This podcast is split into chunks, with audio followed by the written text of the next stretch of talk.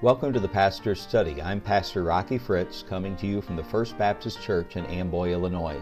I encourage you to follow along in your Bible with pen and notebook in hand as we study the Scripture verse by verse and word by word. We are currently traveling the Romans Road. Gather your things together and turn in your New Testament to Paul's epistle to the Romans.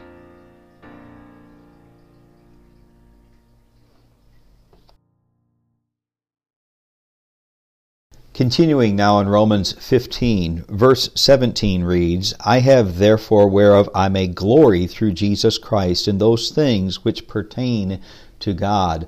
Paul's glory or his boasting, his praise, his delight is not in himself, but only in the things that pertain to or belong to God. In verse number 18, For I will not dare to speak of any of those things which Christ hath not wrought by me, to make the Gentiles obedient by word and deed. It's not me, but it's Christ living in me that he's been able to use, as he says here, to bring the gospel to the Gentiles, to the non Jewish world. In verse number 19, through mighty signs and wonders by the power of the Spirit of God, so that from Jerusalem and round about Illyricum I have fully preached the gospel of Christ. Yea, so have I strived to preach the gospel not where Christ was named, lest I should build upon another man's foundation, but as it was is written, to whom he was not spoken of, they shall see, and they that have not heard shall understand. Here we see an outline of Paul's mode or method of ministry as he was used to bring the gospel to the European nations. In verse number 22 and 23, he continues, For which cause also I have been much hindered from coming to you, but now have no more place in these parts, and having great desire these many years to come unto you. Paul's greatest desire was to come to Rome. Of course, Rome was the capital of the Roman Empire, the very heart of the Gentile world. Paul had big ambitions and big plans throughout his ministry, and yet he was fully submitted and fully surrendered to the leadership of the Holy Spirit in every decision that he made. In verse number 24, Whensoever I take my journey to Spain, I will come to you, for I trust to see you in my journey, and to be brought on my way hitherward by you, if first I be somewhat filled with your company. He would plan on stopping by Rome on his journey to Spain. That was the direction he was planning on heading, maybe in his next missionary journey. In verse number 25, but now I go to Jerusalem to minister to the saints. Now, if you remember when Paul wrote this epistle to the Romans, he was in the city of Corinth and he was headed back to Jerusalem. And of course, he was ministering to the Gentiles, and yet he still had a heart towards the Jews. He was concluding at the time of this writing what we refer to as his third missionary journey. And as he headed back towards Jerusalem, he stopped by outside of the city of Ephesus, where his converts and fellow believers had begged him not to go to, to Jerusalem because they feared he would be killed. And uh, he was nearly killed last time he was in Jerusalem, and they knew that the men that sought his life were still there searching and waiting for him. And yet he was willing to die for the cause of Christ if need be. He was not bashful to give his life for the very cause of the gospel which he preached and lived by. Now we read in the book of Acts how he was later arrested when he went to Jerusalem, and then he would eventually be taken to Rome as a prisoner. And his ministry or his mission to go to Rome would be accomplished, but certainly not the way that he had planned or hoped for. Uh, the reason for his return to Jerusalem is next mentioned in verse number 26. For it hath pleased them of Macedonia and Achaia to make a certain contribution for the poor saints which are at Jerusalem. The Gentile believers that Paul had ministered to uh, were seeking to help the poor or the persecuted Jewish believers that were still in Jerusalem and the great persecution that was taking place there. And Paul had been chosen, or maybe he volunteered, to deliver the gifts of this offering back to Jerusalem to these poor saints. And verse number 27 It hath pleased them verily, and their debtors they are, for if the Gentiles have been made partakers of their spiritual things, their duty is also to minister unto them in carnal things.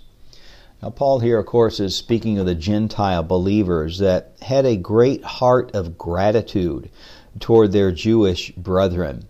They realized that the gospel came to them through the nation of Israel. There was no resentment to Israel as they previously had before their conversion, but now they realize that they are one through the work of the gospel of Christ and by the Spirit of God. And I'll mention that no true Bible believing Christian has ever sought to harm or destroy the Jewish people. Many that claim the Christian religion have for centuries been persecutors or hated the Jews. To hate or abuse any people group is contrary to every tenet of Bible Christianity, especially towards God's chosen people of the Old Testament that God has previously defined in this book. He set them aside for some time, but He has not forsaken them. Now, in verse number 28 and 29, we read, When therefore I have performed this and have sealed to them this fruit, I will come by you into Spain. And I am sure that when I come to unto you, I shall come in the fullness of the blessing of the gospel of Christ.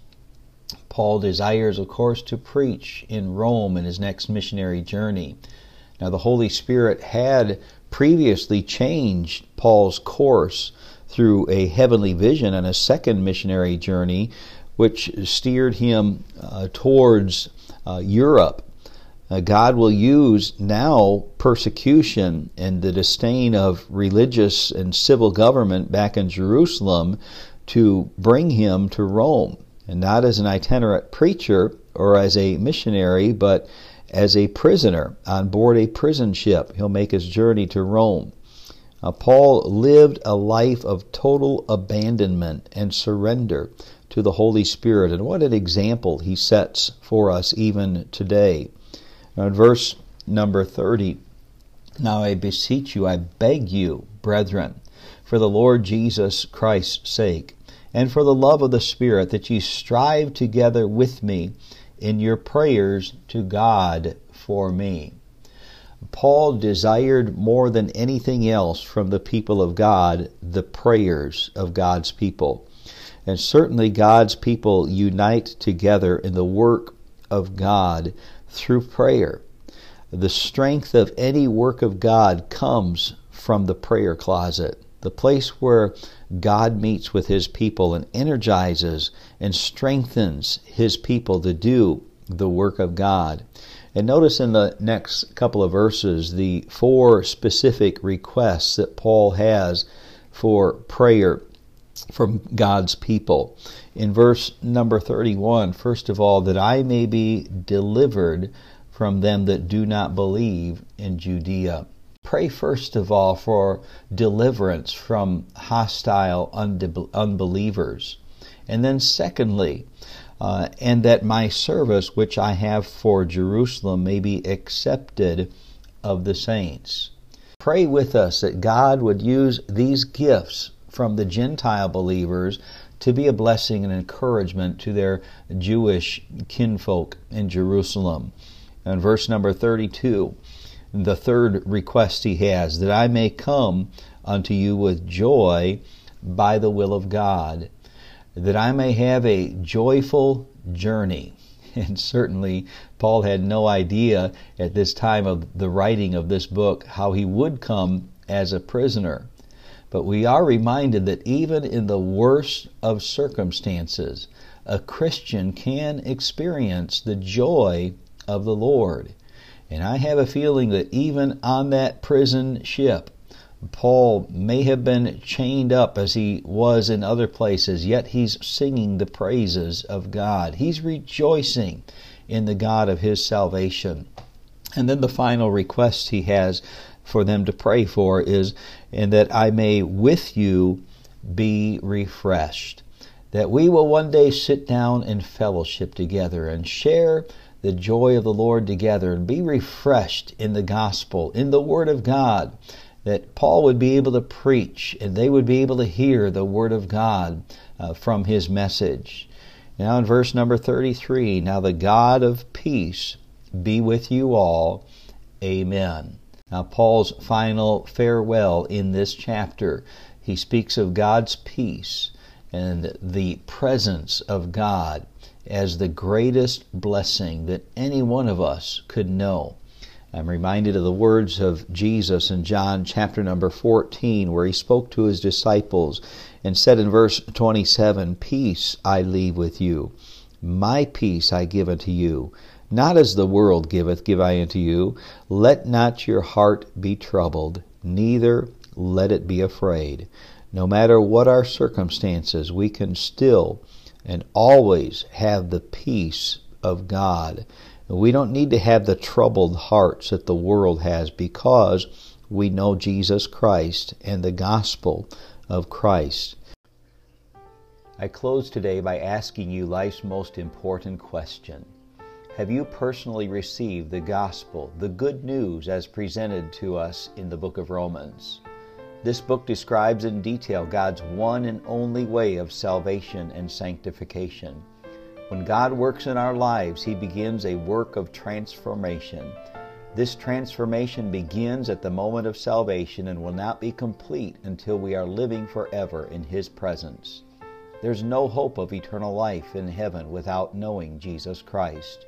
So likewise, there's no life that compares to living daily in the presence of Jesus today.